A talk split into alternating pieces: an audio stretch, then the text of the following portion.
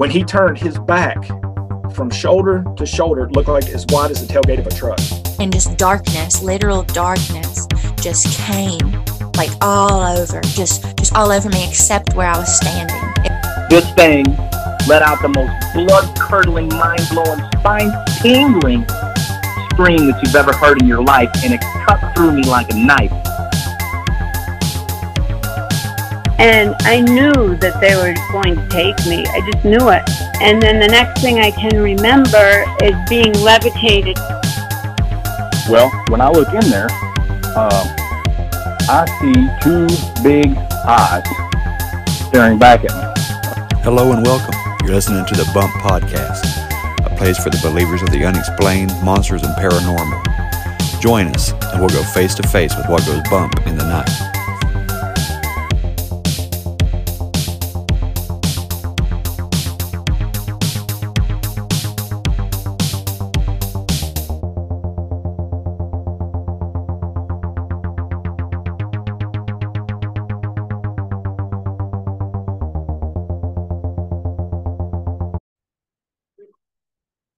Hey there, believers. I got another good episode for you this week. This week, we're bringing on Harrison and Lowell from the Silver Pilled podcast. These guys are awesome. Uh, it's a they have a new show. Okay, it just started in December, I believe, uh, late December, right before Christmas. But I was telling my wife, I think this show has legs. You know, um, I've been doing this for I don't know, two and a half years now, something three, three years. Gosh, three years.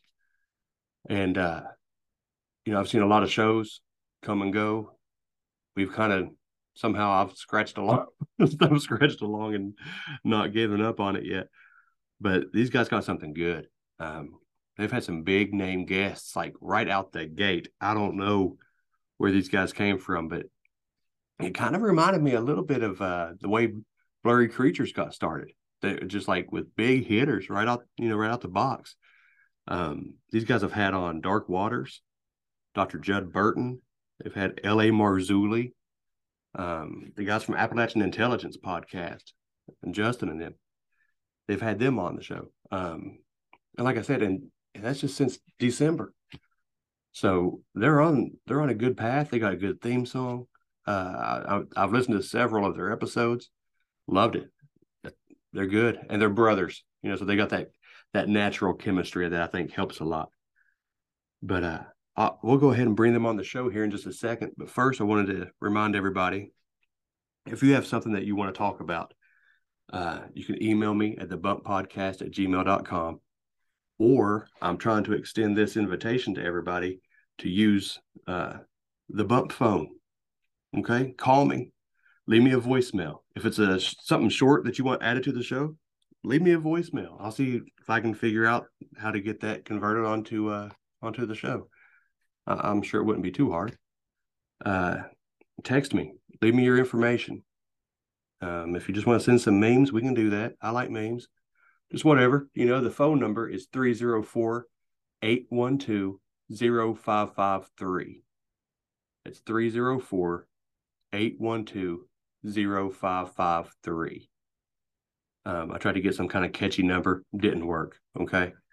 Um, also, if you are an author or an artist, you want something to put on the wall back here, or you want me to do a book review, um, I've done I've done a whole bunch of those for people um, on and off air. You can send whatever you want to to the Bump Podcast at PO Box one four five three, Chapmanville, West Virginia. That's C H A P M A N V I L L E, West Virginia 25508. I used my home address for a long time and I decided that that's not the brightest thing to do. So just uh, throw it in there, the P.O. box. I'll check it every couple of weeks and uh, I'll let you know when I get it. Okay. All right. Um, tons of content coming at you. I have tons of interviews and guest spots I'm going to be doing. Uh, I was just recently on the Conspire a Theory podcast. Uh, it's available on Spotify. I'm not I'm not sure what all else, but uh, I was on there with Chris. Uh, they brought me on. I had a lot of fun on that show. So if you want to check that out, that'd be cool. Um, yeah, let's go ahead and just sit down and relax and get ready to talk to the guys from the Silver Pilled podcast.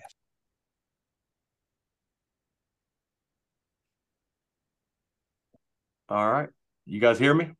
Yep, Yep, we we, are here. All right.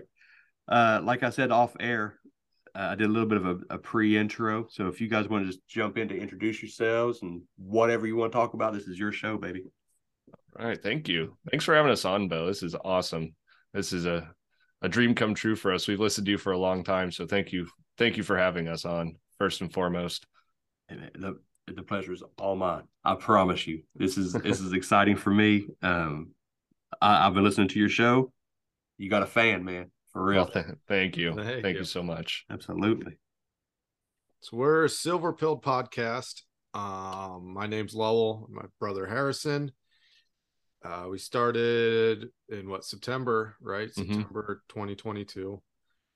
Um, we both kind of always grew up in the weird, I guess, sitting around campfire telling stories at night, and um, always enjoyed it. And I think our wives finally got tired of us spending hours and hours on the phone talking about it.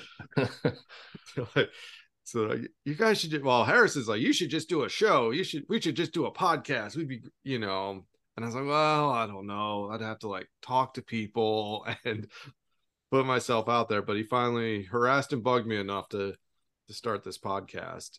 Um so That's what little brothers are for. right. Nag Oh. me into submission. Uh, So- we. Oh, go ahead, Bo. I'm no, sorry. no, no, no. Go ahead. I was gonna say, um, Lowell mentioned that we we would sit around campfires growing up, and uh, our parents would tell us, you know, all the spooky stories to get us worked up. Uh, but we were raised Christian in a Christian home, and so talking about this stuff with friends outside of the family kind of made us look like weirdos because you know, not many, at least back then, not many people in church really talked about this kind of stuff. So Lowell and I were always just kind of on the on the fringe of topics because of our our parents raising us that way and um it was just it was one of those things where you know it's i think we can kind of clash the weird with scripture because the scripture is the most supernatural book out there Amen. if we can believe that you know a, a donkey talked to a man or that um god came down into a body and died and went to defeat hell and death itself and ri- rise again 3 days later i mean i think if we if we could put enough faith in that i think we it's okay to believe in bigfoot exactly. You know, thank God for open minded parents. You know, I, I have a very similar, you know, upbringing. My family, I was raised uh Catholic actually. On my- on my dad's side of the family, we you know, there were Italians and Irish. So I didn't really have a choice. You know, it was you, you're born Catholic. You know, you know that's Sure. what I'm Kennedy. You know, that's, just, that's what you got to do. But uh, the family, everybody said very open minded. You know, Okay. um, ghosts, of course, are real. Demonic possession, of course, it's real. Um, my dad worked for the NSA when he was in the Air Force. So oh, when I'm like, you know, he got out about the time I was born. But when I become a teenager and I start getting into all this weird stuff, he hits me with these, you know, UFO recovery stories or whatever. You know, so I'm like, I'm like, yeah, it's real. you know. So yeah, man, I I get it. I relate. Um, did you have any uh any personal experiences that you you guys like to sit around the campfire and talk about? Is there anything uh Uh, I had one. I've had a few. it wasn't until later in my life. Probably, I think the first one I had was shortly after I got married to my wife, and it wasn't anything too big, but it was kind of the reason. Well, no, I would say is the main reason I stopped watching scary movies. Hmm. Um, I remember we had we had just bought a house. We were newly married, and um, she had to work nights so she usually didn't get home till 10 10 30 at night which would leave me home alone a lot and we had I think it was the night before we had watched The Conjuring, the first Conjuring movie. And then the following night, she was at work. I'm sitting on the couch watching TV. You know, the house is empty besides me and my dog. And out of nowhere, I could hear noise coming from our upstairs bedroom. Now, mind you, I'd never heard this before. So I was like, oh man, what is going on? Now it was a townhome. So I chalked it up to the shared wall that maybe it's the neighbors, you know, upstairs in their house making noise. But then as I'm listening, I could hear it come down our stairs, footsteps coming down our stairs. And, you know, still in the back of my mind, I'm freaking out, but I'm thinking, well, maybe it's just the neighbors because it was slow, slow descending down the stairs. But my dog perked his head up and he was staring at the stairs with his ears up and his hackles up. Yeah, man. And that put me a little bit on edge. And of course, nothing ever came down. I never saw anything. So I started to get a little worked up. I went out on our back deck to smoke a cigarette and calm down. Okay, okay, it's it's okay, it's okay. Heather, my wife Heather, she'll be home soon. It's about you know, it might have been about ten o'clock that night, so I was kind of waiting to hear her call that she was on her way home. I went back inside and I closed the sliding glass door and I stopped. I'm listening. I thought, what is that noise? And I heard this low humming.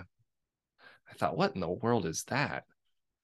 And then I realized that the fan in my laundry room had turned itself on, and that was the hum I was hearing in the time that I was outside. So I thought, oh, great, here we go. So I'm not, you know, this is getting kind of weird. Okay. Yeah. Okay. I'm starting to freak out a little bit more. And then um my wife called me and she said, Hey, I'm about to leave, you know, work. I'll be home shortly. Okay.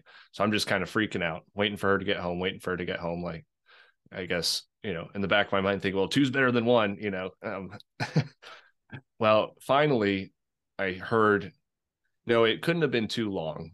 She worked about 10 minutes away, and maybe within five minutes of hanging up the phone with her, I could hear the front doorknob like she was unlocking the door and she was getting ready to come in the house. I was thinking, oh, thank goodness. And the dog started to get excited because he heard it too. He thought mom was home. He went trotting over there and I could hear the doorknob fidgeting. And I thought, man, she's something's going wrong with her keys. Like she can't get the key in the doorknob, whatever. But then it stopped and she never came in the house. Oh. My dog's still standing there looking at the front door. And I'm thinking, what's going on? What is she doing? Well, about 15 minutes later, she calls me again and says, Sorry, I got held up at work. Now I'm leaving and I'll be home soon. Mm. Nothing happened after that. And in that house, nothing had happened after that. But it was one of those things. Well, you know, we used to ghost hunt as kids, and our parents were always kind of like, man, you might be opening up doors doing that. Just be careful. Well, I was like, you know what? If if ghost hunting can do it and open up doors, I'm going to assume that watching these these movies with this you know these spiritual forces in it especially based on true stories that there's a good chance that could open up doors too. So since then i haven't watched a scary movie. Yeah. maybe um maybe it was just my own paranoia. I i grew up with lowell who liked to torment me all the time as his little brother so i am pretty paranoid to begin with. But that that was a pretty eerie experience. Um yeah. since then i've had i've actually told this story once before on a podcast it was before we even started our podcast um and it was in my current house. It was what lowell maybe two summers ago. Yeah that was a year i moved to tennessee so 20 21 august 21 okay yeah that sounds about right. August september 21 yeah. Um, I Lowell had come out to visit with his family at our house in Pennsylvania, and all of our family lives around here. We our family owns a pretty large farm on 80 acres. And so in downtime, we're always invited to go out there and spend some time on the farm and hike around. So we took Lowell and his family out there and my family, and we were hiking around having a good time. And I don't know if this has any association with the story that happened to me, but it was pretty weird. We, uh, as we were walking through the woods, Lowell and I talk about what we talk about, and I brought up fairies or the Fae, oh, and yeah. Lowell stops mid trail looks at me and he goes, I don't talk about fairies out in the woods. I was like, Well, what are you talking about? I don't understand. He goes, I, I don't like talking about fairies out in the woods. Okay, we'll leave it at that. So we kept walking and talking. And at one point, I saw some trash off the trail in the woods. And again, I don't know if this is any correlation, but I ran up to pick it up because you know it's a family farm. If if trash blows in, I like to take it out. And um, it was a a blue mylar balloon. Put it in my backpack, didn't think anything of it. We packed out of there, went home, and I can't remember if it was the next day, Lowell, that we went back to the farm to have coffee with all our great uncles and grandparents. I don't. I can't remember either. I don't think it. Was, I thought it might have been a day or two after that, but I could be wrong. Okay, it was within a couple days though. Yeah, yeah. Of that hike. Well, anyways, I threw the mylar balloon away in our trash can, and our trash can's kind of in a cupboard, so you have to pull it open. Trash can comes out, you throw it away, and and then it slams shut. So it's um, the next day, or when we, whenever this was, we had gotten up early to go back to the farm to have coffee with our relatives early in the morning and our wives knew about it. Um, Lowell's wife was going to stay and do something with another family member. My wife was going to stay home alone with our kids. So um, I got up before anyone else. Lowell came and picked me up. We went and we were enjoying ourselves when my wife calls me. She's calling me, calling me, calling me like frantically. Finally, I answer. I'm like, what's going on? She goes, There's someone in the house. She goes, Is Lowell's wife here? I said, No. She goes, Are you here? I said, No, I'm on the farm. She goes, There's someone in the house. I said, What are you talking about? She says, We, I heard walking around downstairs. The floorboards are creaking. I mean, my house is 100 years old. So we have the original floorboards, they're creaky as all get out. She says, I could hear them walking from the living room to the dining room and into the kitchen. And I heard the trash can open and slam shut. She goes, Someone's downstairs in the house. I said, Well, where are the I have at this point I only had two daughters, but I said, Where are the girls? And they um she goes, They're in the room with me with the dog. You know, we're locked in the room. I thought, okay, well, you know, get get the gun. I'm coming home. So Lowell rushed me home and we didn't find anything. All the doors were locked from the inside. Deadbolts were locked. She goes, I heard something walking around the house and it went in the trash can. Wow. So I didn't think anything of that. Well, it wasn't what, but a not even a week later, you had gone back to Tennessee at this yeah, point, Yeah, we were. We had left. and we were upstairs sleeping. And I remember waking up and I heard this really strange white. The only way I can describe it is like a white noise. Mhm.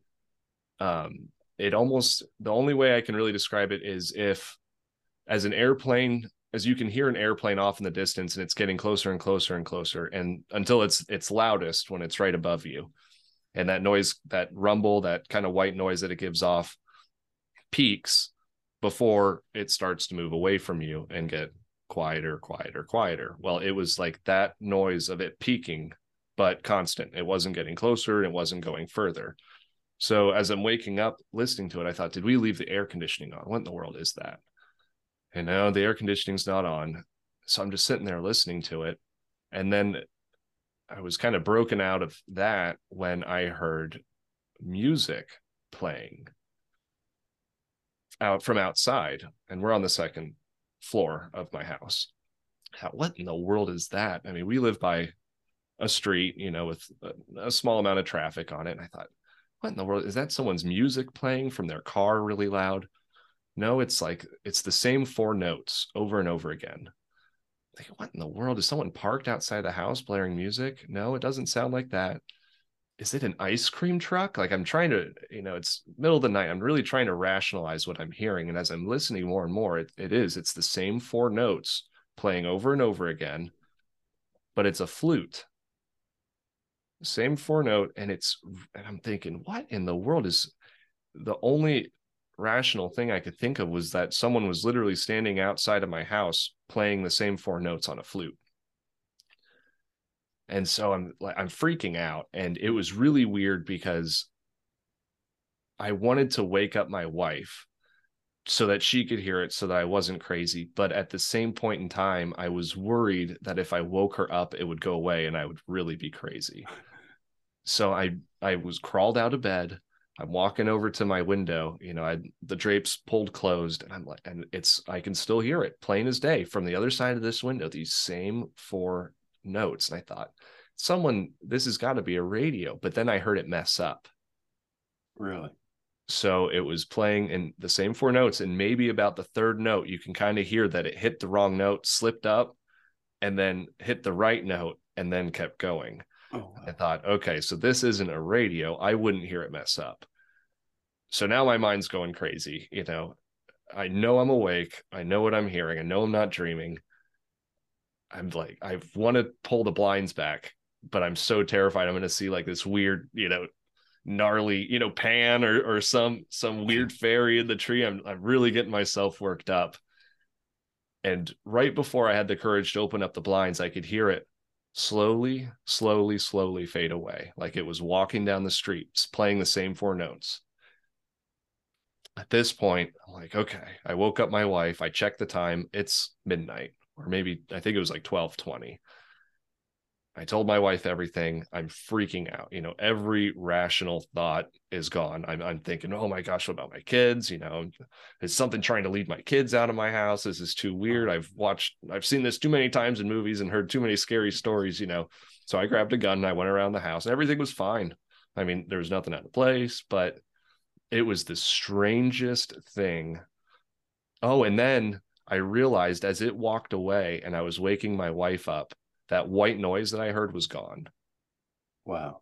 So I don't know if that has any correlation to the experience or if I'm just, you know, making something out of nothing. It was just kind of one of those things that I was like, oh, that was weird. That's what initially woke me up. And now that that flute noise is gone, that's gone. So I don't know if it's at all connected. It's that's speculation on my part. Yeah. But those were the big ones for me.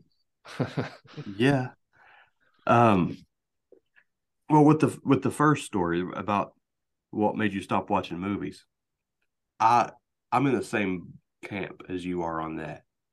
Uh I still watch some scary movies around Halloween because I you know, I'm not the only person that lives here and I am the only person that thinks that, you know, the boogeyman's going to really be, you know, Right. you know I mean?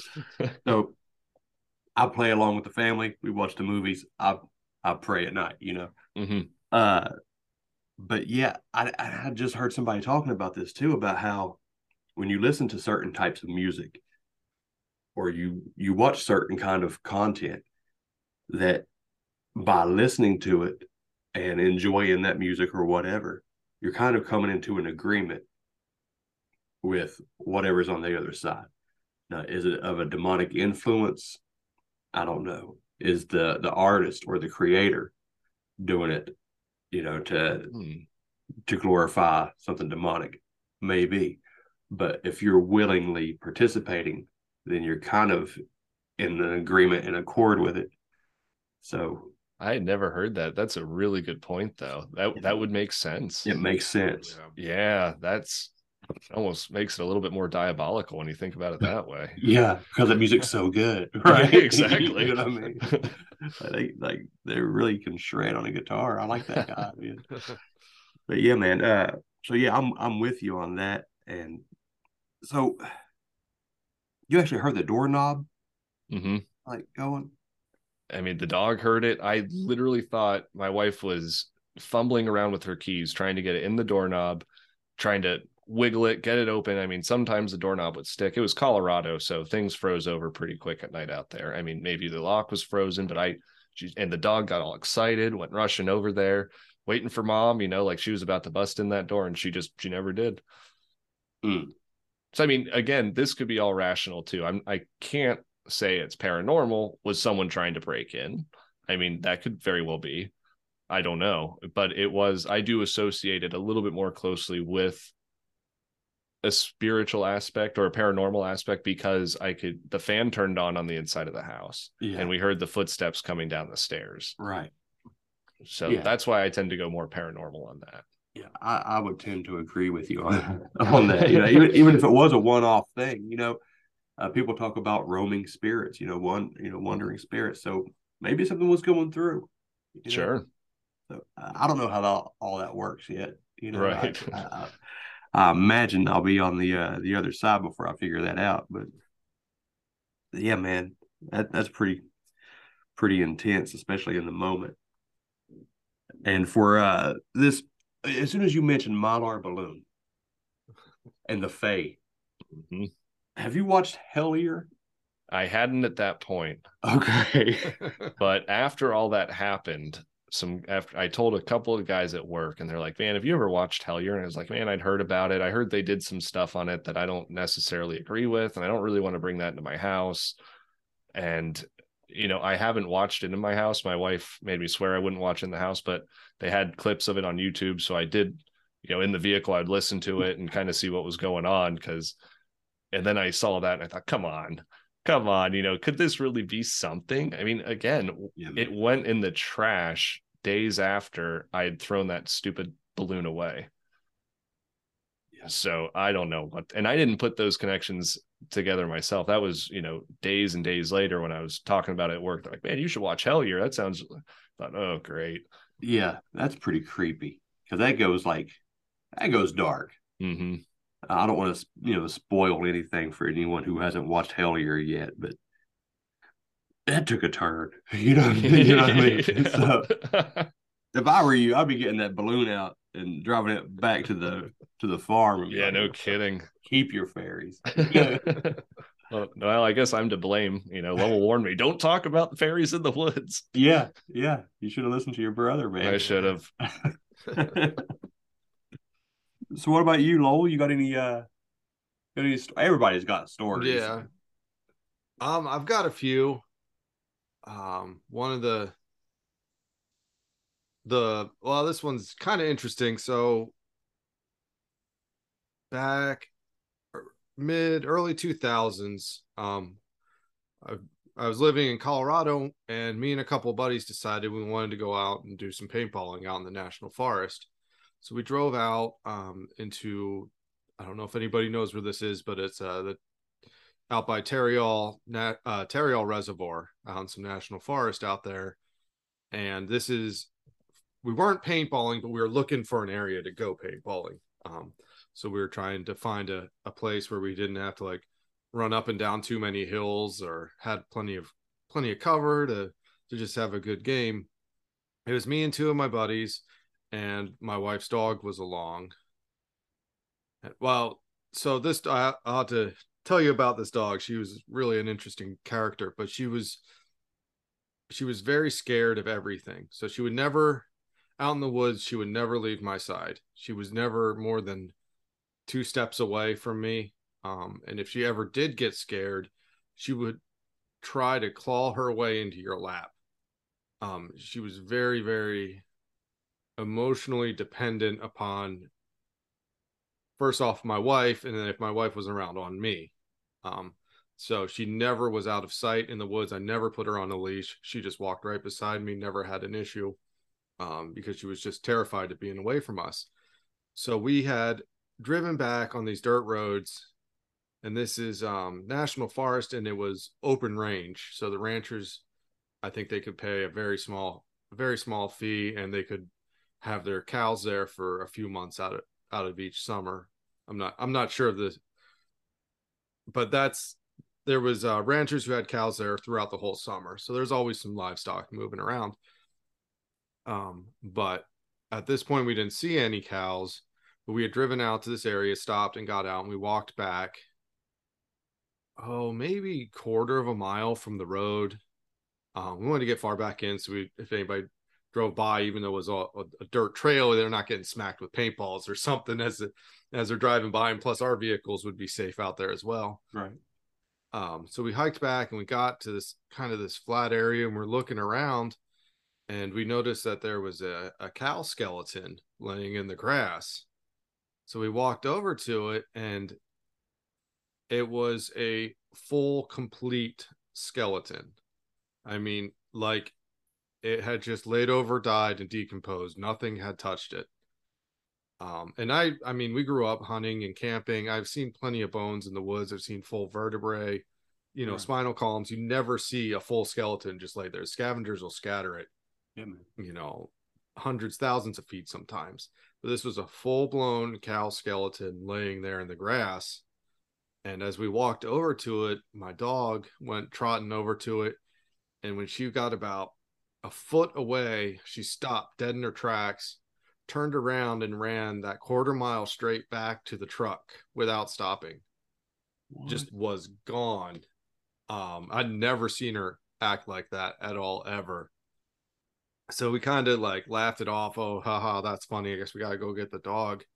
And we walked back, and she was laying under the truck, shaking so bad she could barely stand up. It scared her so bad. Um, so I don't know what that's about. I call it. It was a, a skeleton from like a cattle mutilation. Is always what I thought. Yeah, man. that was that was one of the the weird stories. Do you, Um, do you think she smelled something on it, or that would that would be my only guess, or could or or got close enough to sense something. I don't know. Um, my guess is the smell, yeah? but it it wasn't like the smell didn't permeate the area. If it did, because we were we were kind of in that area a little bit before we walked over to it. You know, we're probably 15, 20 feet away from it. So Hmm. I'm See, not That's what you get for not having a Geiger counter on you. you know? right, I know. to I know. Should walk around with one of those all the time now. Man, that's crazy. so I had that happen. Um, my in-laws, they live, they they live up in the Rocky Mountains, and they're so far out they don't even have electricity. So their their whole house is run on solar batteries and a generator. Um, and usually they only use a generator when like people are over and they're using the ovens, microwaves, whatever. Um, most of the time it's just off batteries. But the we were all there the one night. Um, and they needed to turn the generator on so i volunteered to go out and do it and i mean it's it's dark dark out there. You know what i mean? Like Oh, there's no no light pollution. So i go walking out towards the generator and it's oh i don't know 75 yards away from the house maybe. Far enough away to keep the noise down and stuff so you can still enjoy the evening. And it's dark and i have my little tiny little headlamp on my head and i have it on the lowest setting so i don't you know, I don't, I'm just walking out to do a generator. Doesn't, I'm not really thinking anything. And I'm looking down at the ground, making sure I don't trip and fall over a rock. And as I get closer to the building that has the generator, I look up and I catch this uh, eye shine in my light. And I, I stop and I look at it. I'm like, oh, those are two eyes facing in the front of the head. So, first off, my mind's like, okay, so it's predator, Right. predatory. And I'm like, okay, well, they have bears out here. I'm like, is that a bear? I'm like, no, they're really, really far apart. And I'm like, is that is that like a cow? No, it must be a predator. They're in the front. And, and my brain's like trying to figure out what these are. And it I came to the realization that they're too far apart to be like a cow or a mountain lion. They're too tall off the ground to be anything I know Oh, and I just like freak out and I reach up to grab, turn my headlamp on high so I can actually see it, and I knock my headlamp off my head and it falls to the ground. so I'm like fussing around on the ground trying to grab it and look up, and you know I'm just waiting to get picked up by a Bigfoot and carried into the woods. Um, but I found it and I I got it up on high and I looked and there was no eyes, nothing. I didn't hear anything leave. I didn't hear a sound. Um, and I didn't I looked up and I couldn't find anything, and I kind of walked over um, to where I thought it was, and where it should have been. There was like a, a steep drop off. It went down off the side of the mountain, very very steep. So it must have been standing down behind that drop off, and it was still taller than anything I could think of at the time. oh wow. So again, I don't, I can't say it's Bigfoot. I don't, I mean, I don't know what it was, but it was, it, it gave me a shock. Yeah. So, Yeah, I'd say so. So, I mean, if you had to throw a name on it, it sounds like you just did, right?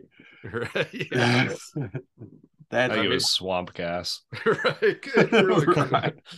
yeah. It was oh. it was your mylar balloon, right? That's it. Yep. Man, yeah, that would freak me out too. Yeah, yeah, that, that was a little. I shook me up a little bit, and and you know, my my wife and and her family and stuff, they don't, they're not into the whole paranormal thing, so I just kind of had to like suck it up and deal with it for till I could talk to I think Harrison or somebody I told as soon as I could. Yeah, yeah. I, I'm with you on that one too. My wife thinks that I'm like looking in too deep at stuff, you know. Yeah. And even if this stuff did exist, what can I do about it? So, Right. Yeah.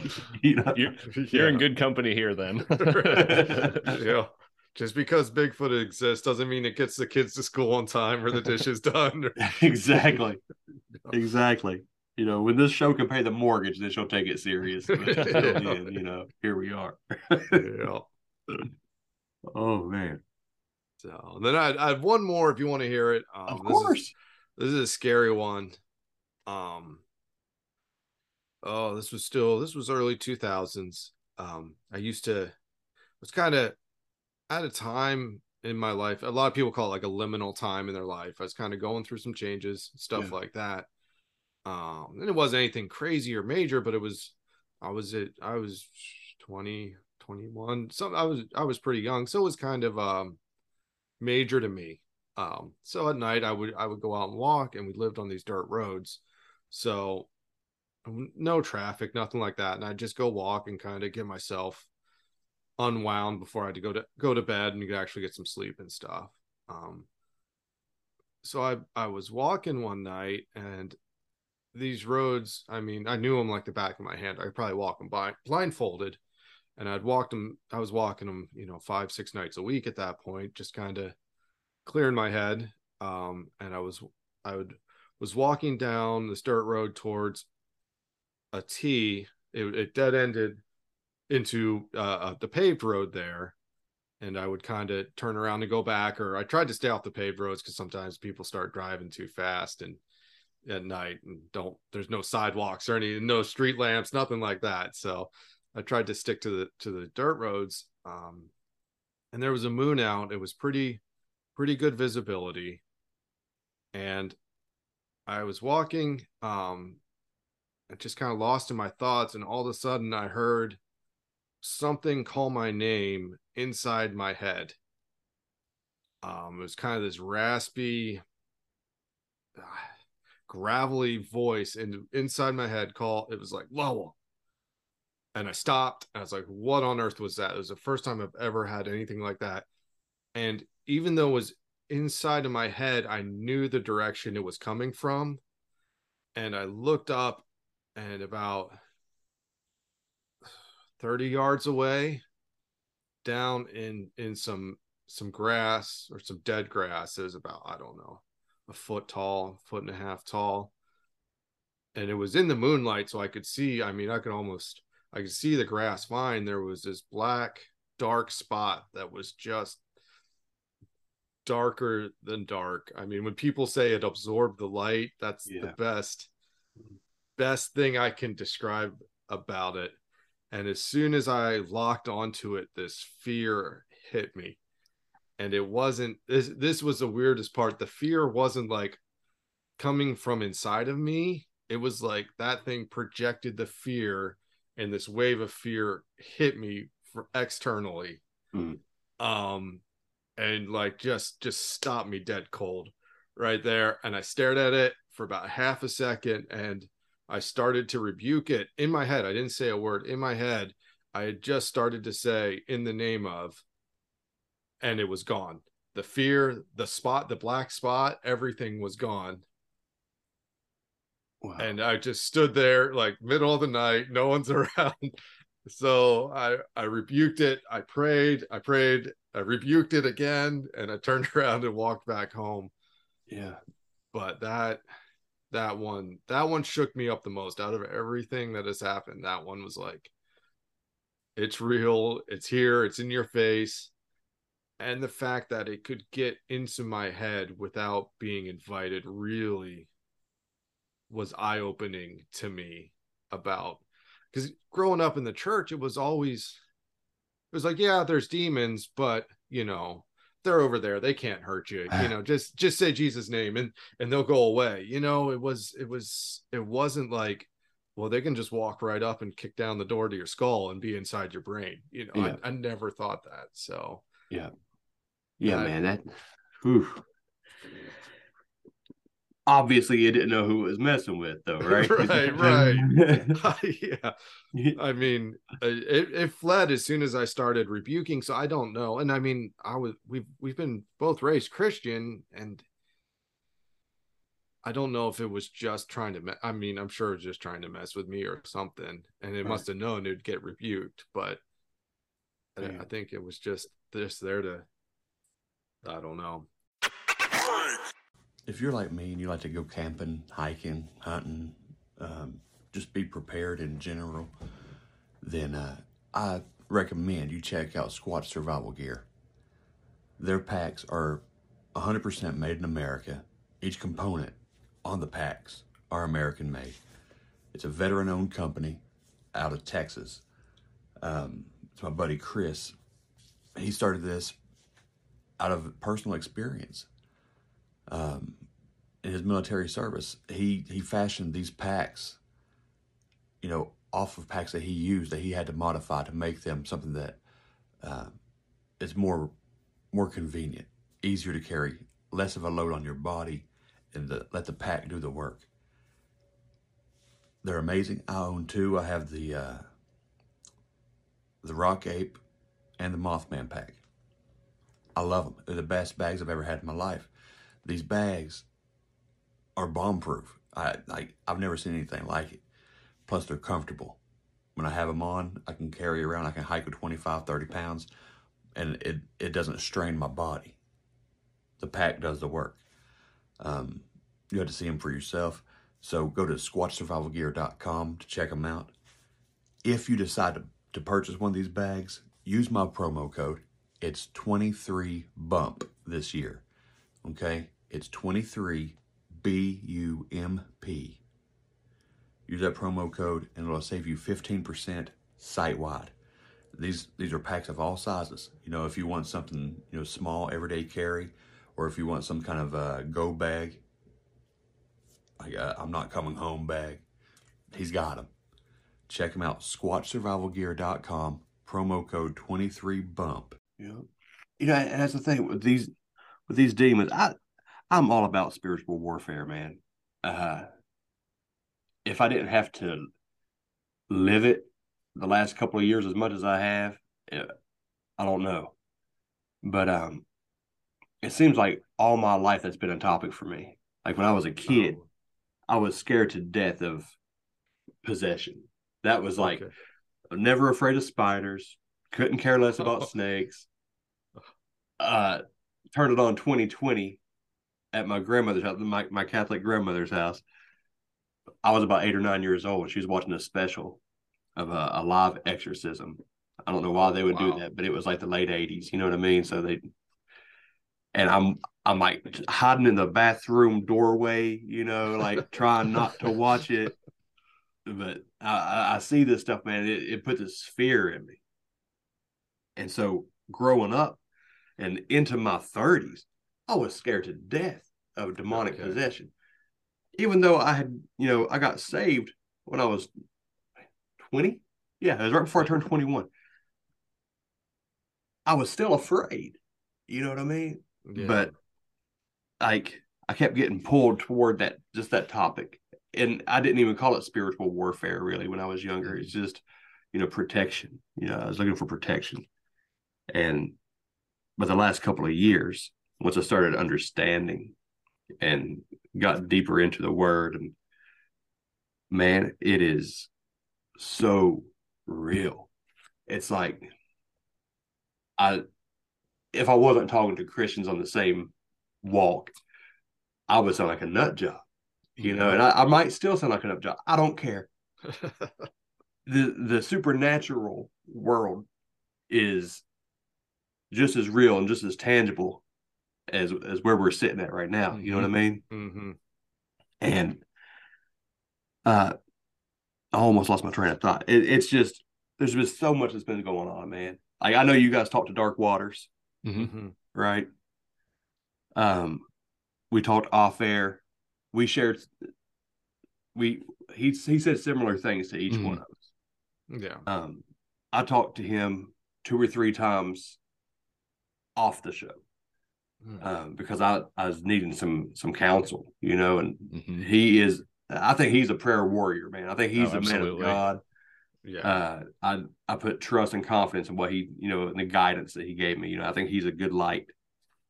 Um, but things got really intense here, and there's been times where I don't know how you guys feel about um cleansing a home Mhm. Mhm. um, or, or or how you go about doing it. But I've had a couple of instances where you can feel something around you. Mhm. Um, I had one instance where I was down in my office where I used to do the the show. I used to record it there, where I was going through certain prayers, certain scriptures I like to read when I'm, you know, when I'm rebuking, you know, doing it, battling it out and I I literally felt something brush past my chest. Oh. Um, it it got that real, you know, in in my own home. you know what I mean? Yeah, like a place where you think it's safe. Like you're talking about it, it can come straight in there and talk, you know, talk in your head. Places that are sanctuary, man. Mhm. Yeah. Uh, so it it's very real. You got to keep your guard up. You got to keep the armor on. Um, Harrison, I know you said that you had some e- experiences with spiritual warfare lately too, right? Well, it's it's kind of funny when when Lowell and I first started this show, it, we had it some one or two instances happened, and at first, I mean, I'll, I'll tell the story, I guess. So, so right after I think we recorded the the skin, what was it, Lowell Hunt for the Skinwalker? No, Oh, Skinwalkers in the Pentagon. Skinwalkers at the Pentagon. We did an episode on uh, the hitchhiker effect, Mm-hmm. the the you know, supernatural things following you home after an investigation, and and we had recorded, I believe it was a Friday, and that following Sunday, you know, I was telling my wife a little bit about it, what we talked about, and then that following Sunday, we were getting ready for church. We're rushing out of the house. At this point, uh, we had had our baby, so I was up to three kids, and so it's it's hectic getting out of the house with two kids. It was even worse with three. We all finally pile into the car. As my wife gets into the car, she says, "What did you do with the baby's binky?" Said, "What are you talking about?" And she goes, "The baby's binky. I I couldn't find it." And I said, "Well." I, I didn't see it. You know, I grabbed the two older kids. We came out first. You were in charge of the baby. Like I didn't see it. We'll we'll find it when we well, I couldn't find it. Well, we'll find it when we get home. Don't worry about it. She goes, well, I thought it was last time I saw it was in the swing, but it wasn't there. I thought, okay, well, we'll find it. Don't worry about it. Shrugged it off, went to church, didn't think anything of it, came home, walked in the door, everyone's unloading. My wife walks into the living room where the baby's swing was, and she just stops, stares at the swing, and she looks up at me and she goes, Did you do this? I, I had no idea what she was talking about. No, what? What are you talking about? And I looked over and she's pointing at her the baby's swing. And I looked over and there in the swing is the baby's folded blanket and the binky sitting right on top of it. And I said, No, I didn't do that. We I literally just got in the door with the two older kids. They're being crazy. I haven't even been in the living room yet. And she goes, I ripped that blanket off out of that swing looking for that pinky before we left. So it was like, hmm, well, that's kind of weird. Then that same day, my middle daughter, she's got her doggy. It's her stuffed animal, like inseparable. It's it's her security blanket, right? She she calls it doggy. Well, we're getting her ready to take her up to bed, put the kids down. My wife and I were gonna watch some TV or something to unwind after we put the kids to bed. And my daughter is saying, I went, where's doggy? Where's doggy? I thought, oh, good grief, here we go. Well, we couldn't find doggy. We searched high and low. We searched the car. We like we got my oldest child involved. Hey, help us find doggy. You know, just check every room because she can't sleep without it. We tore the couch apart. Like my oldest daughter at the time, she might have been six, or no, she's six now. She might have been five. I think she was six though. She'd torn the couch apart, and I was a little frustrated because I had to put it back together. You know, whatever. She's helping. I wasn't mad. We couldn't find the darn thing. We checked everywhere. I checked under the car in the garage. Did she drop it? Well, we must have left it at church. Oh boy. Well, we finally got her to bed. We got her mind off of it. We sit down on the couch. My wife and I were, my wife's holding the baby and we're just watching a little bit of TV and the baby spit up on me. Just, you know, not directly on me, but she spit up and oh man. So my wife grabs a burp cloth and she's wiping it up. She's wiping it up off my pants and kind of around the my thigh area where I'm sitting and underneath there. And she goes, she stops and she looks at me and she goes, Are you kidding me? I said, What? And she looks down at where she was wiping. I look down. I'm sitting on doggy. No way. Yeah. And she goes, This is twice in one day. I said, Yeah, I know. I don't know how to explain this. She goes, You're joking. I said, I didn't I didn't do this. I promise you. My my oldest child tore this couch apart. Yeah. I put it back together. It was not on this couch when we sat down. We would have seen it somehow, some way. It managed to get underneath my my butt at some Yeah. point. I don't know. It was weird. So that was kind of fun, you know. Oh man, this is kind of exciting. It was. I hate to say it, but it was almost exciting. Like, oh, Right. weird stuff's happening. You know, this stuff we can talk about. And now I've never told these stories. Um, it was it was one of those things like weird stuff is happening so nothing there were little things here and there since then um both my wife and i had heard our daughter's voice talk to us directly when she was nowhere near us or she wasn't even talking or anything like that. Or it uh, wasn't your daughter. exactly. Yeah. one one time i was plugging in their nightlight. They had gotten a new nightlight and i'm underneath their dresser. My two older kids share a room and i'm kind of crouched down on my stomach and i'm reaching back underneath the dresser to plug this nightlight in and right in my ear from the hallway from the open door dad! And it sounded like urgency. So my response was what? Right. Kind of look around no one's there. Okay so i go downstairs. I was like what do you want? To my oldest kid and she goes what? What are you talking about? I said what were you saying? She goes i didn't say anything. I'm just sitting here coloring. Okay that was a little weird. Well later on my wife tells me she goes i didn't want to tell you this because i knew it'd just fuel fuel your fire you know and she was standing in our entryway. Our girls were down for a nap. I wasn't home but she heard our oldest come down the stairs and go morning mom. And so she's in the entryway. She couldn't see the stairs but they were real close to her. They're just around the corner. And she goes oh morning baby. You know how was your nap? And no response. And so she turns and pokes her head around the corner and no one's there. She goes harrison i heard that clear as day. I said yeah that's what happened to me upstairs. So again i'm getting kind of giddy. Hoo hoo you know. Right. well, it got the it really got real for me, the spiritual warfare stuff, like right before Christmas. Um and I can only speculate on what would have changed in my life. Um I had given up some habits to the Lord that had been in my life for a while. I'll just say I was I was drinking beer, right? I was by no means an alcoholic, but Right. it was something that as like you said with dark waters making an altar like using the podcast as an altar to god the Right. more i thought about that i was thinking about the things in my life that i was making an altar but instead of god and so drinking beer was one of those things i used it to take the edge off after Mhm. work um I used it to relax on the weekends or to have, you know, and again, I was by no means an alcoholic. I don't want to sound like, you know, I was way over the top, but Right. it was something that I recognized in my life that if I'm relying on God to be my comfort, to be my rest, this is an altar that I'm I'm going to instead of God. So I completely okay, I'm done. I'm done drinking alcohol.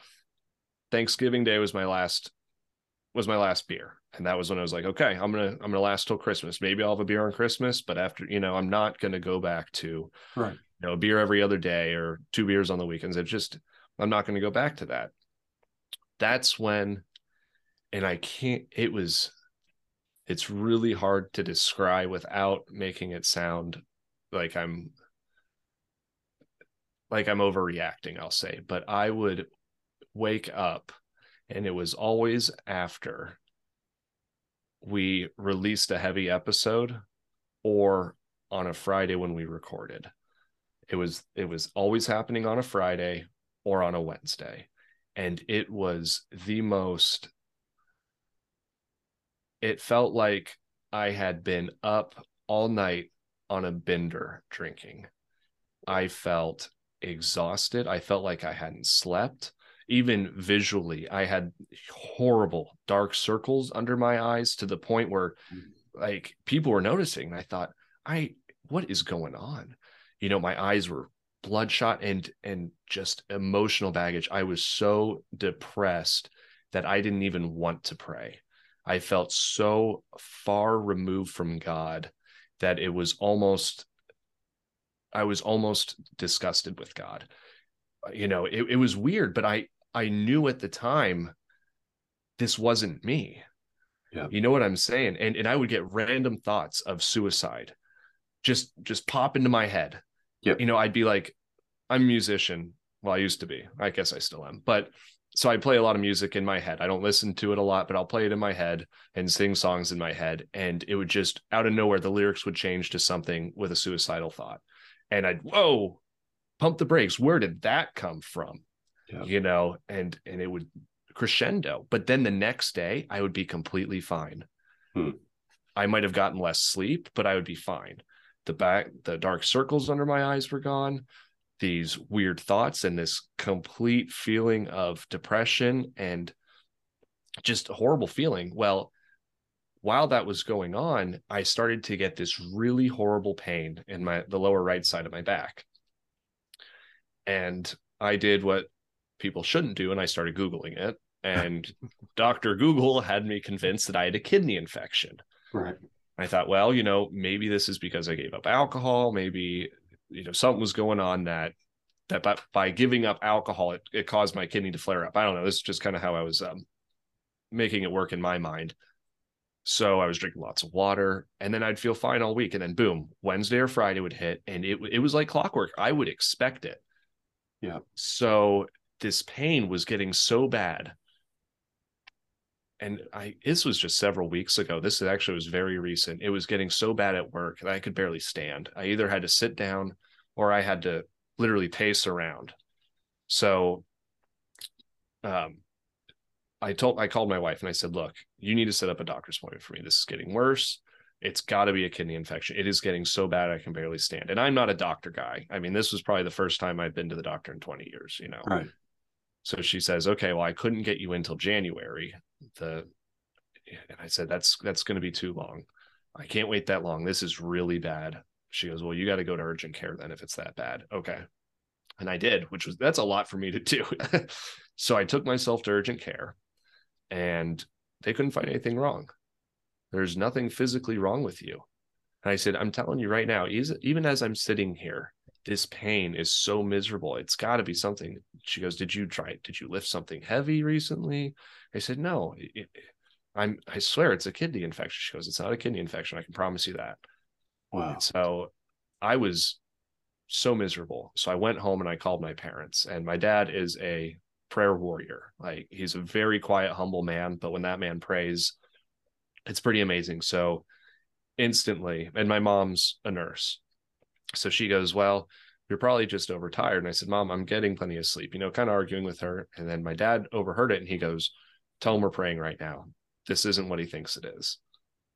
And so he prayed over me and it went away.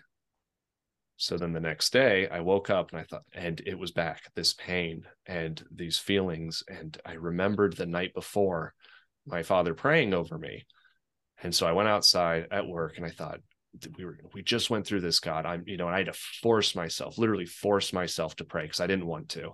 It was almost like uh, there was something telling me that he's not listening. Don't worry about it. nothing's going to change even if you do Yeah. but no i really had to push past that and force myself to pray and i prayed and i started rebuking it in the name of jesus. And sure enough i could feel this pain move from my lower right side across my back into my lower left side.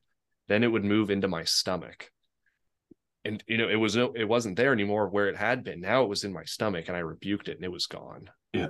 Oh, thank God. and that was when and then the depression was gone it was like i could see clear again you know it's almost like you're driving with with mud on the windshield and you're barely making out the road and all of a sudden you know you use windshield wiper fluid now you can see where you're at it was it was instantly uh, you know in the middle of my shift at work Wow. You gave me And- chills, man. and so that's when I started really going hard into spiritual warfare and the study of it. Um, and even currently, I'm still dealing with stuff. I will still have days like that, but I think that's more so because of what I've been looking into. But I'll wake up, I'll get seven, eight hours of sleep, wake up and feel like I haven't slept in days. Yeah. And I'll just feel completely helpless. But as soon as I start rebuking, it's gone. Yeah. You know, uh, one, thank you for sharing that with me. Oh, yeah, absolutely. Uh, but yeah, I I can relate to every every word, man. Uh, feeling it leave your body. See, I I believe wholeheartedly. Like I said, we talked to to DW. He told us all. He told me all these things. Um, you know, to give up this, this, and this, as far as uh, like control. You know, Mhm. g- give up control of the podcast, make it an altar to God. Um, so I, I try to be obedient with that stuff with the Lord. I try to do, you know, whatever He wants me to do, whatever, you know, whoever wants to come on the show. Like when you reached out to me, that's from God. You know, as far as I'm concerned, that that's where that came from. You know, that's why you guys are on the show because this is what we're supposed to be doing. So I'm I'm cool with that. I just want to hit, you know, co-pilot. God's the pilot. I'll just I'll just steward the show. That's how Darkwater's described it, you know. But he was also telling me some stuff, and I don't know if it was on our episode or not, but uh about when you uh when you rebuke these things, when you when you break the bond that you have, you know, whatever the uh the legalistic agreement is that that you're in accord with these demons, you know, how how legalistic it all is. It made sense. So I started going through my life, asking God to take things away from me, you know, to uh, uh, and I rebuke things in the name of Jesus. And man, I would get sick, like I would get physically ill, dry heaves, uh, you know, having to go to the bathroom or whatever. I know that sounds gross, but Oh, yeah. um you can feel it like it, it's it's purging it out of your body. And i really think that's what's been going on because uh i read me and my wife you know we like i said we've been christians but we weren't practicing christians. Mhm. you know not like we should have been. We weren't in the word every day. We weren't going to church like we should have been. But a year ago you know, right at New Year's, they were, you know, the church we had been checking out, they had a watch service for New Year's 2021 or 2022. Yeah. And we're like, well, this is it. We're going to make this our resolution. We won't miss a service if we can't help it. And we'll, we're just going to go all in for Jesus, all in, no holds barred. So we do that. And we come out of the service and, uh, I was a heavy smoker. You know, I smoked. I don't know if you guys smoke them, but uh, American Spirits. Oh, okay. Yep. Man, I, I love the, those cigarettes. You know what I mean? Sure. Uh, but I wanted to quit. I felt convicted by that. You know, I, I was only smoking about half a pack a day, but I, I felt convicted. So I asked God to help me quit. I made it about two or three days. Then I go back down here to the gas station, bought a pack of smokes, lit them up. I get about two puffs in, and it feels like somebody stabs me in my throat. I was like, okay, maybe I'll just, you know, I'll toss it out the window, done with it. Try to smoke again. Can't really get through one. I wasn't saying that God was making me feel bad, but I asked for help. hmm You know what I mean? hmm So a couple weeks goes on. I go uh I take my dad to a doctor's appointment. He finds out that he had uh cancer. Oh, no. Um coming back home, I feel real bad. I feel start feeling sick. Get to the house. I drop my dad off, you know, at, at his truck. I come on up to the house. My wife's home. I tell her I, I don't feel too good. You know, takes my temperature. I had a fever of 103, and Gosh. I go down to the clinic, test positive for COVID. Oh no. And I was just in the truck with my dad for an hour. Oh, no. Yeah. So guess who I gave COVID to the day he finds out that he had prostate cancer? Oh man. You know, it's like you got to feel about this big. You know what I mean? Man? But I wasn't able to smoke at that point. I was too sick to smoke. I laid around the house. I wouldn't go to the doctor. I got on a wait list. I thought this will this will pass. I'll get the uh you know anything but the the, the vaccine. So I was going I was going to get the uh, the antibodies, right? I was, so I got on the wait list. Well, I I lay around until I developed pneumonia. Oh, So no. I wind up spending five days in the VA hospital. And while I'm in there, it hits my dad the exact same way. Hmm. So I'm in Huntington, West Virginia, in a VA hospital. My dad is in Pikeville, Kentucky, in another hospital. And we're we're both, you know, about we're on the ropes with this junk. man. Uh, but ever since I come out, uh, he recovered. He's he's completely beat cancer. No, You know, praise they- the Lord. Oh, they wow. they blasted it. He's healed. Yes, glory to God. Um, so he he fully recovered. I fully recovered from that. But ever since then, man, I one I never started smoking again. So it I got rid of it.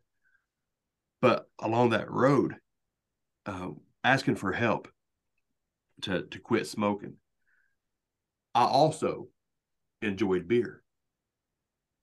I love beer. Uh, I loved beer, but I asked for help with my addiction. I didn't realize that maybe I was addicted to beer or to alcohol. Mhm. Um, but within a month, two months, there was no desire for for a drink on the weekend. Uh, I I can still enjoy a beer now if I go out. You know, we have a steak dinner or whatever. I might want one. I might grab one. Mhm. But I don't buy beer. You know, there, I don't keep beer in my fridge. I don't keep any kind of alcohol in the fridge. And again, I'm not condemning that stuff. If somebody wants to drink it, Oh, sure. Absolutely. yeah, it doesn't bother me at all. But for me, when I asked for help, that addiction left for smoking and that addiction left for any kind of alcohol. Um, so in my world, in my mindset, that was a spirit of addiction. You know what I mean? That's some kind Mhm. of demonic influence. Um, we're not possessed, but we're oppressed, Mhm. right? Yep. Um, so that's a Long story short, that was one thing that you know God took. You know, he he took away the the spirit of addiction, and as this last year has gone by, I've prayed, I've rebuked, and I've stayed sick in some form or fashion for like a solid year. Man, it's just like perpetual. I'll feel good for like a week at most, and then I've had probably seven or eight courses of antibiotics. you know what I oh, mean? Oh, wow.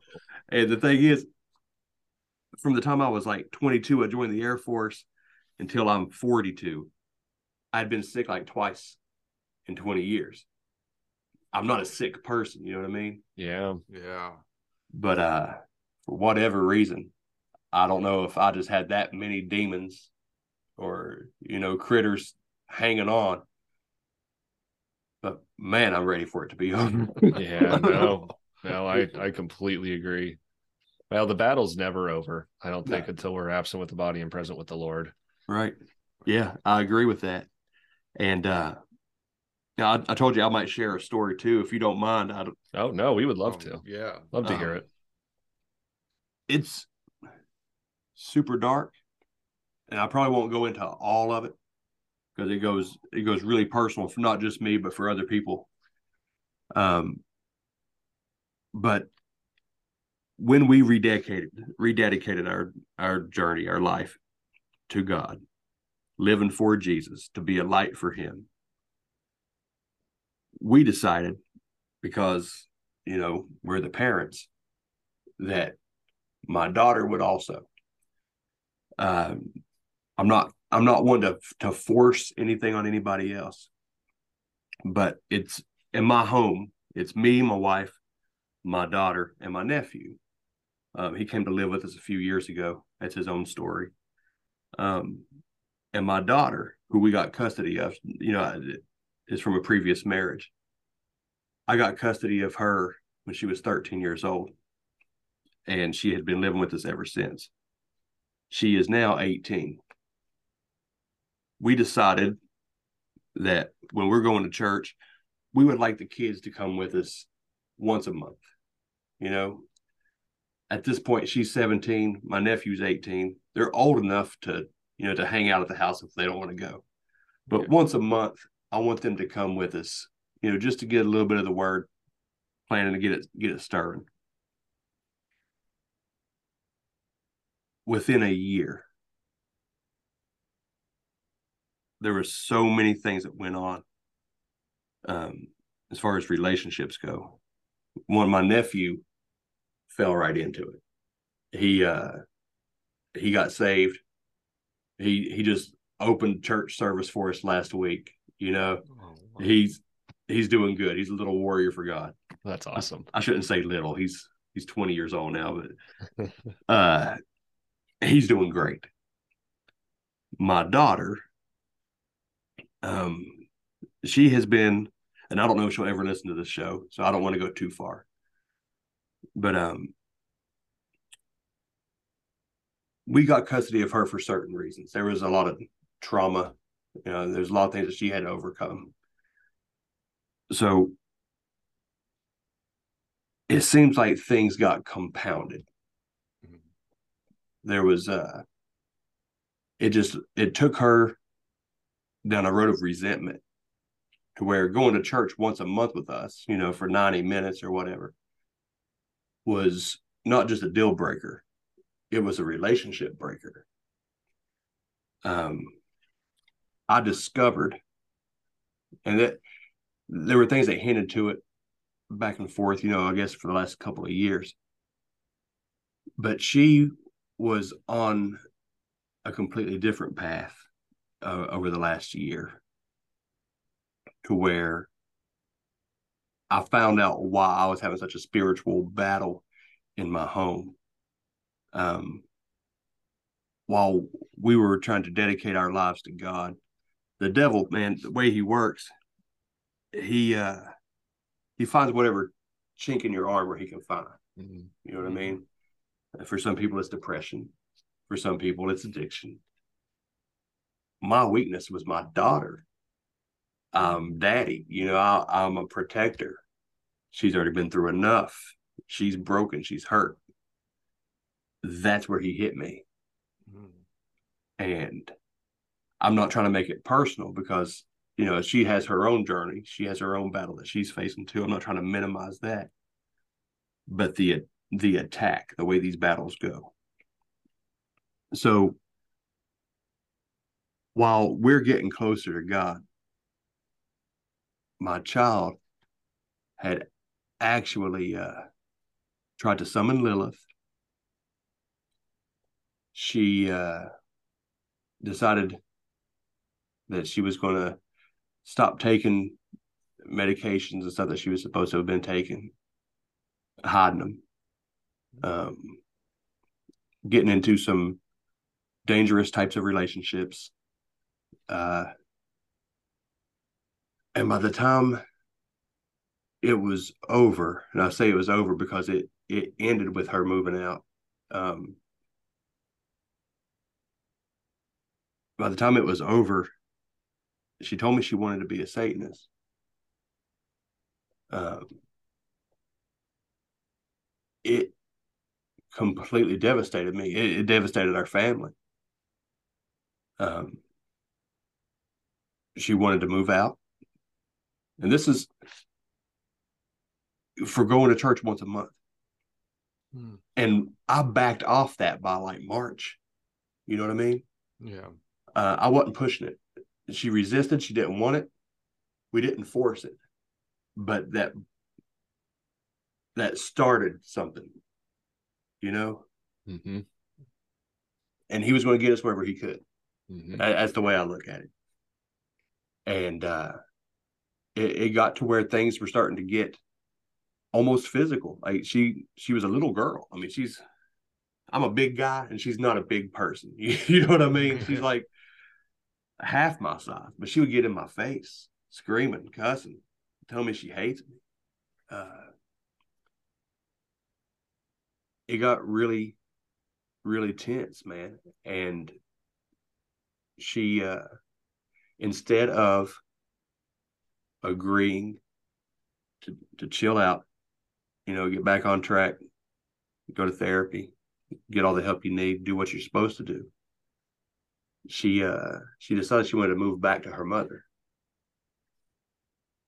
I can't express to you guys enough, and I, I don't I don't know if I'm sharing way too much with the audience. I might make this part like a members only episode, so only like 15 people hear it. but uh she uh that's where all the trauma happened.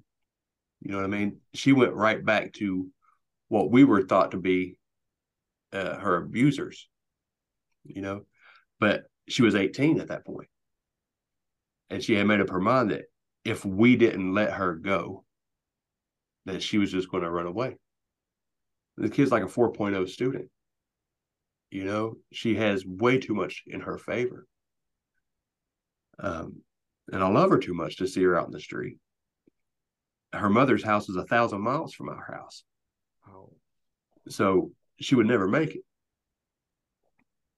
And after four years of no contact, within about 48 hours, she's gone. hmm. So my wife and I decided that if this is the game that he wants to play, you know, he wants to, you know, come after my children, I'm gonna go after his. And so all that made me do was double down. So now I'm doing everything I can to help lead people to Christ. There's no shame, there's no worrying about what I look like or sound like. If you're lost, I'm going to do everything I can to take you away from the devil for Jesus. Because, you know, they want war. Yeah.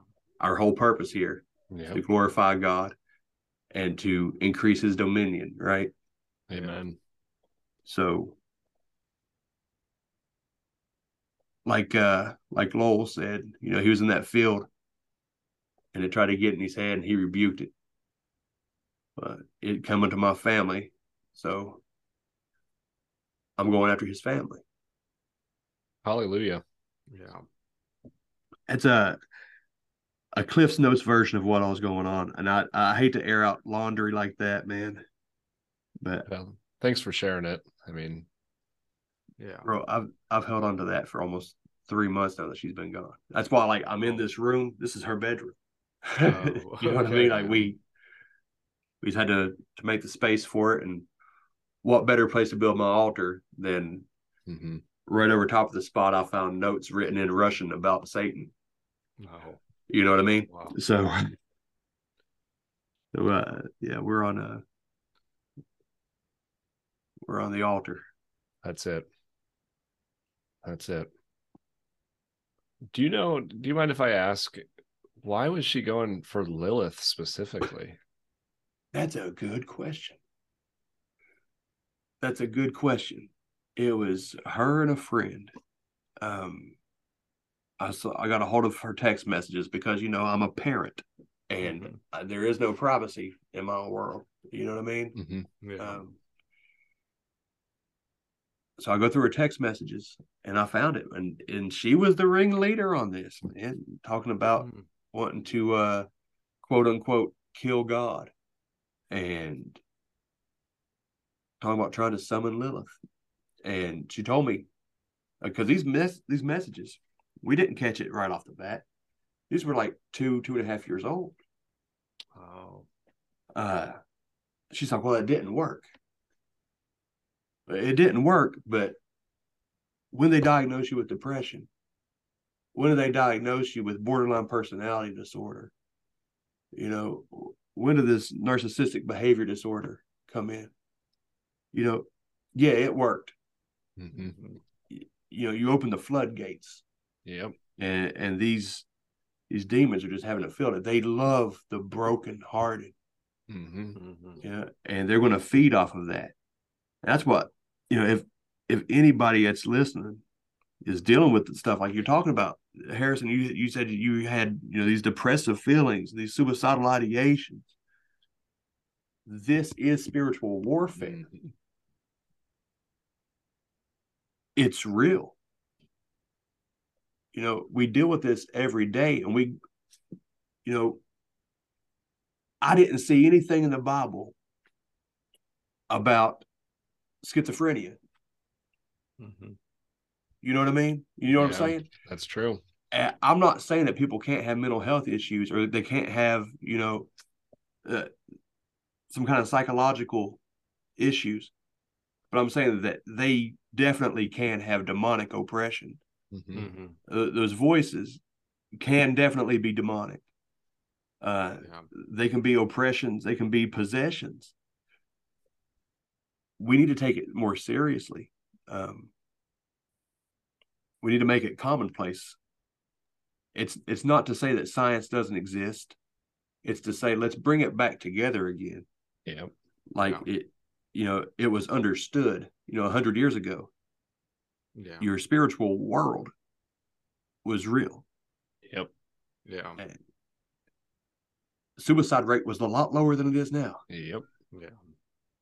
you know what I mean? Oh yeah. So, the devil's here to to kill, steal, and destroy, right? Yep. And he is the god of this world. That's it. Why wouldn't it be an attack on anybody that's trying to be a light? That's it. Mhm. We walk sorry in to- flesh. We are not carrying warfare according to the flesh or years, using mere human weapons. For the weapons of our warfare are not physical, but they are mighty power before God Amen. to overthrow destruction of strongholds. Amen. Yes. Our battle's not with flesh and blood, right? That's it. Principalities and powers. That's it. That's why we we pray Ephesians 6, 10 to 17, 10 to 18, or 6, yeah, 6, 10 to 17 every day. The the armor of God. Yep. Mhm. I, I pray Psalm 91 every day. We got to get that into our, our daily life. We got to get that into our reality. Absolutely. I think I don't think people and I don't think it's intentional that people don't take it seriously. I think we are so programmed to not even bat an eye at it. I think we're we're so manipulated to just think that this is normal behavior, this is normal way of life, you know. Yep.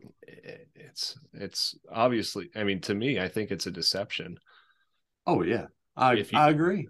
if you don't know what the problem is or you can give it a fake diagnosis it'll never get resolved Yeah.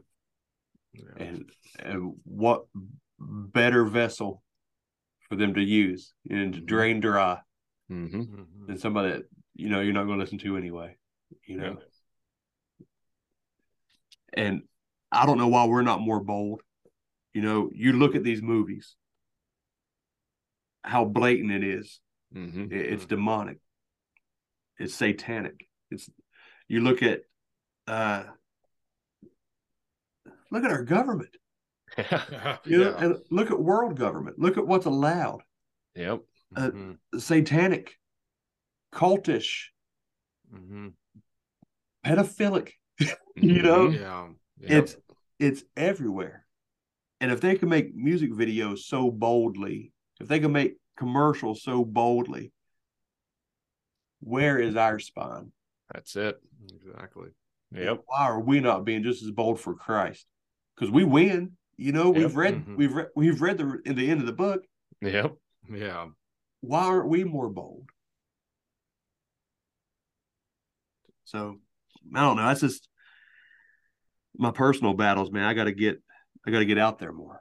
yeah i think that's something that we were doing a recording on i forget what oh, it was lowell went on some rant we haven't released the episode yet lowell went on some ridiculous rant about a Oh. person that has a website in regards to his Oh, research, no. and he just went like off the rails about this guy and I was trying to reel him in but at the end of the day Lowell was like man it's our podcast who cares like I'm sick and tired of I mean pardon the expression, but pussyfooting around it. Like, yeah, um, I thought, you know what, you're you're darn right.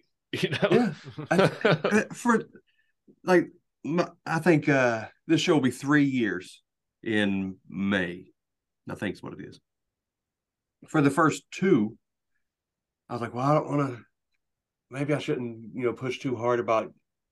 I shouldn't bring God up in every episode. I shouldn't. Hmm. I shouldn't say that maybe you could rebuke that, you know, that abduction experience. You know, if it if it happens again, maybe, you know, maybe so and so is going to listen to it. You know, maybe you know, the next time I go to that convention, so and so won't talk to me. You know, why would I care? But Yeah. I did. I let it hold me back. You know, episode one, I said I'm a Christian. It was horrible audio, and it's not like I screamed it into the mic. You know, but I said it. It's like, but so the the world knew what they were getting into mm-hmm. episode one, but I mm-hmm. held it back, man, forever until things just got too obvious. And you know, Jesus is like, "All right, sit down." you, know, you know what I mean? I'm taking over. But yeah, I, I know you're slow to to call everything demonic, but I I don't have much choice at this point. It seems like there are so many things, and I'm I'm not trying to call everything demonic. There there is room for other kind of spirits and elemental things and things that I don't understand. But when people are abducted by aliens and they rebuke it in the bedroom when they when they're surrounding the bed and they look like grays and they rebuke it and they leave or if there's a dog man behind your truck and you're out there trying to change a tire and you look up and you rebuke it and it leaves when you have some black entity sitting on your chest and you wake up and you can't move and you can't breathe but you can get the thought of in the name of Jesus Christ and it leaves everything starts to look like it's connected man. you know I And know. It, it all responds in the way that demons respond they tremble at the name that's the that's the slope I've been on. I, we started this off, and I told Lowell a couple of weeks ago, "It's like, man, I, we walked into this, and I said, man, not everything can be demonic." But then I told Lowell a couple of weeks ago, I was like, I don't know, it starts I'm- to seem a little bit like everything's demonic. it's a little demonic man you I know know. I know. I'm I'm a big cryptid guy, so I'm like, well, maybe Bigfoot's not demonic. Like, can we just have like a, a, a giant giant Oh, something come out on, there walking Bigfoot! around? Just give me Bigfoot for crying out loud. yeah I, I would i would love that to be the case and i don't know i haven't heard of anybody rebuking bigfoot yet i don't think. that's true. but uh his tracks end in the middle of nowhere Yeah. uh Well, there was uh with Wes Germer when he talked about the two brothers episode. He he brings up a lot. There was a they had a was it a, a priest or someone out there who had prayed over their home and it had stopped the the Bigfoot from coming on their property. Scott- Scott Carpenter talks about that a lot too. Mhm.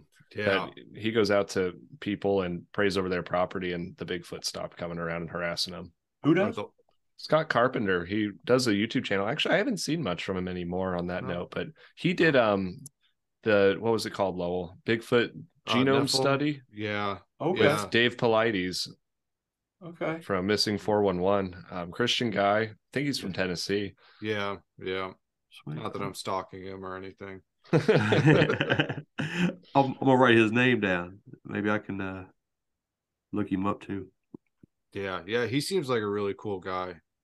Um, but he talks about them being Nephilim or like a descendant of the Nephilim. Yeah, Mhm. Um, a lot of a lot of very compelling research um on his part. So um,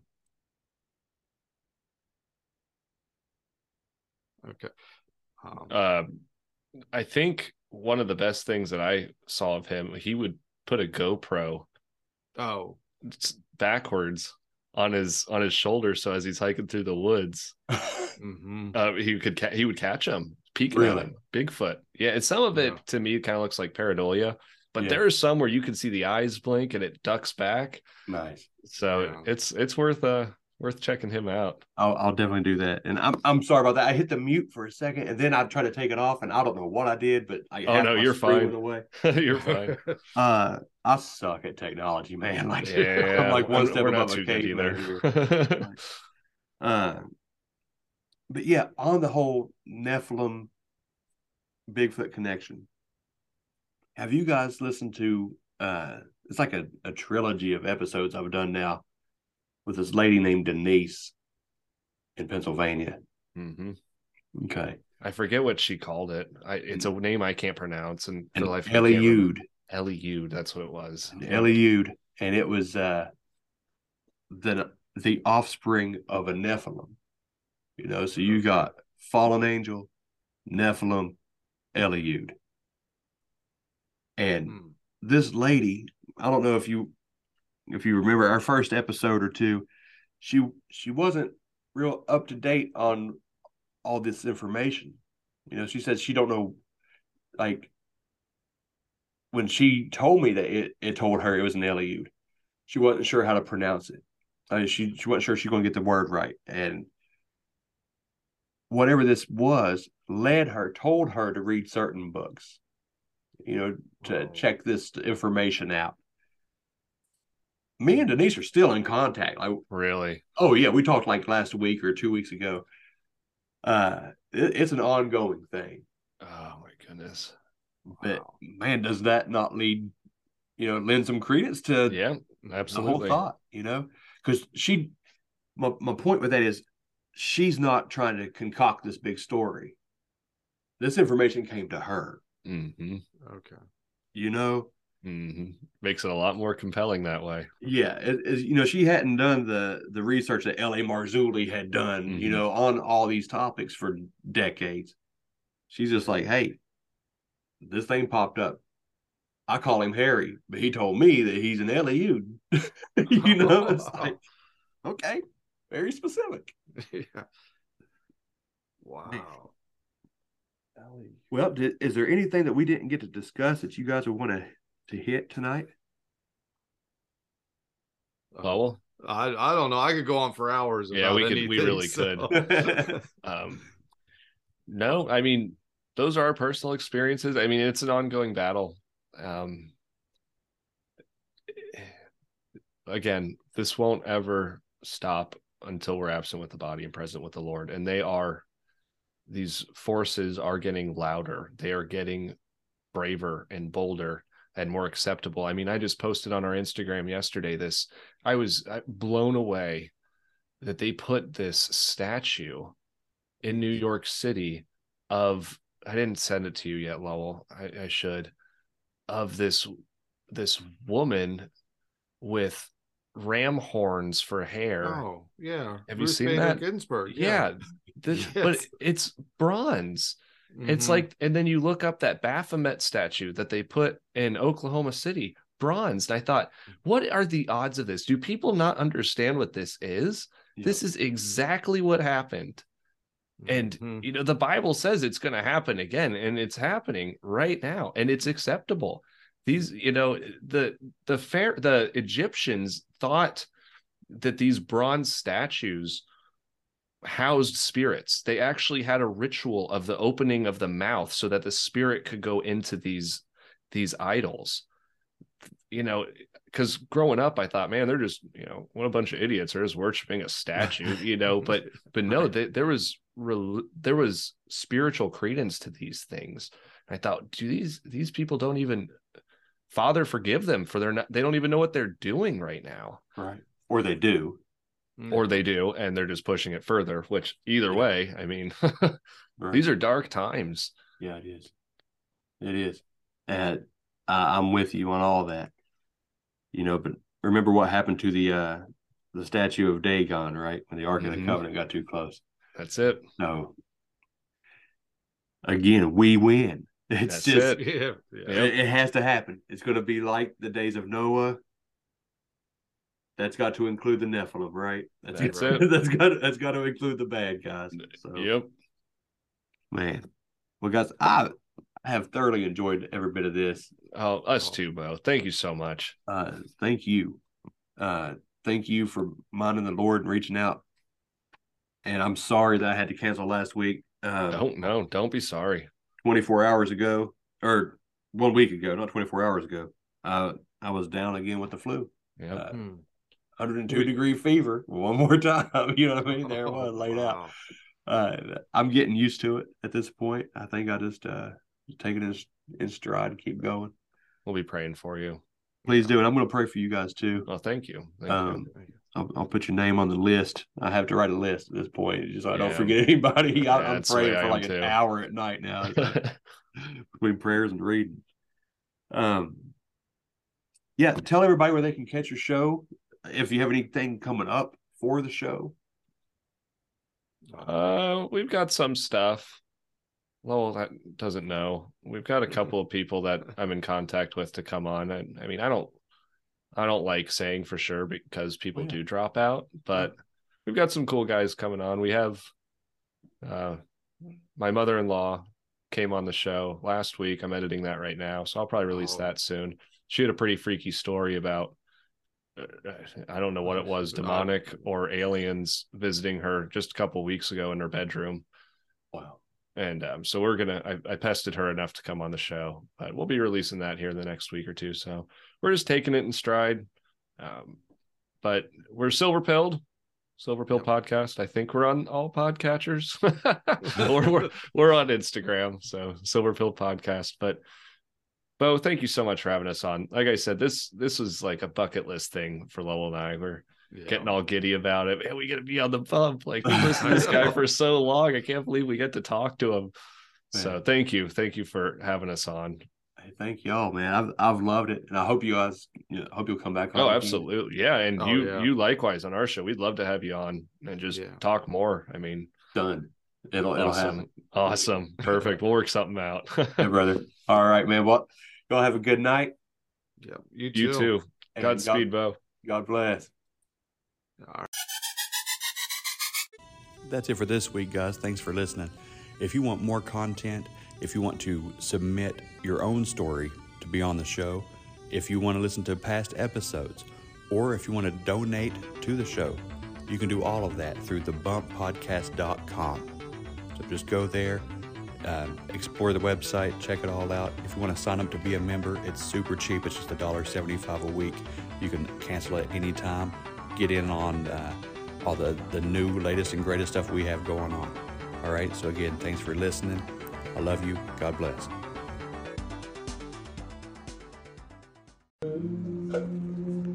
is that yonder in the distance with his garment white and snow with a voice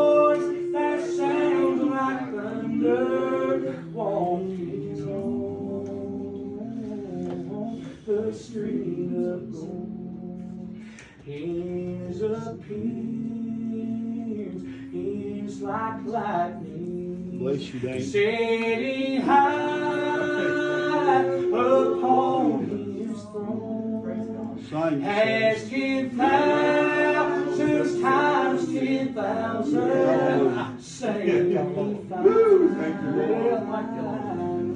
made it home.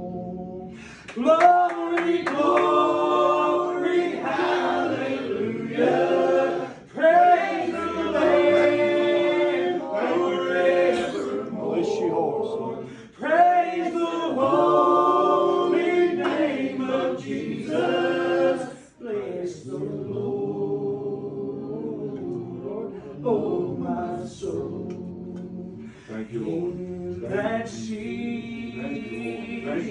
There's a river son. flowing from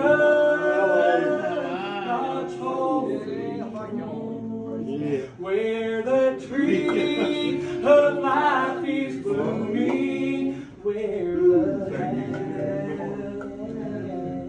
has not been told. I like this. No more tears.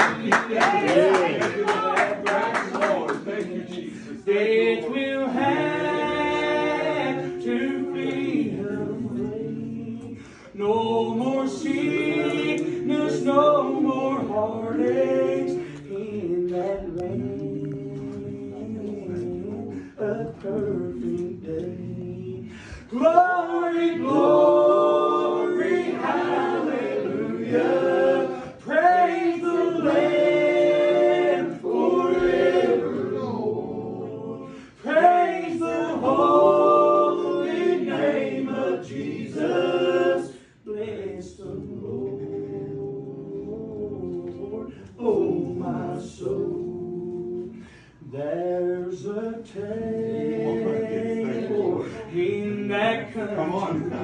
Yeah. Street with the saints of old. With their troubles far behind them to never suffer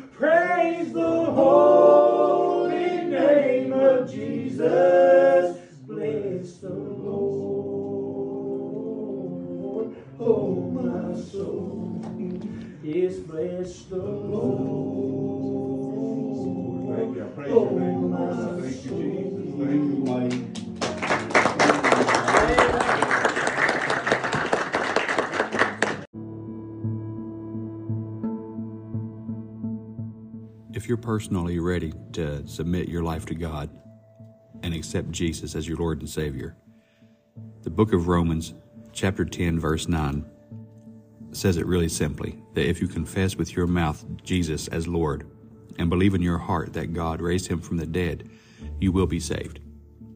It's that simple. To be born again, to start a new life as a child of God, to join God's army, to rise up against the evil forces that you know are all around you. You don't have to do it alone. I love you. Jesus loves you. And may God bless you.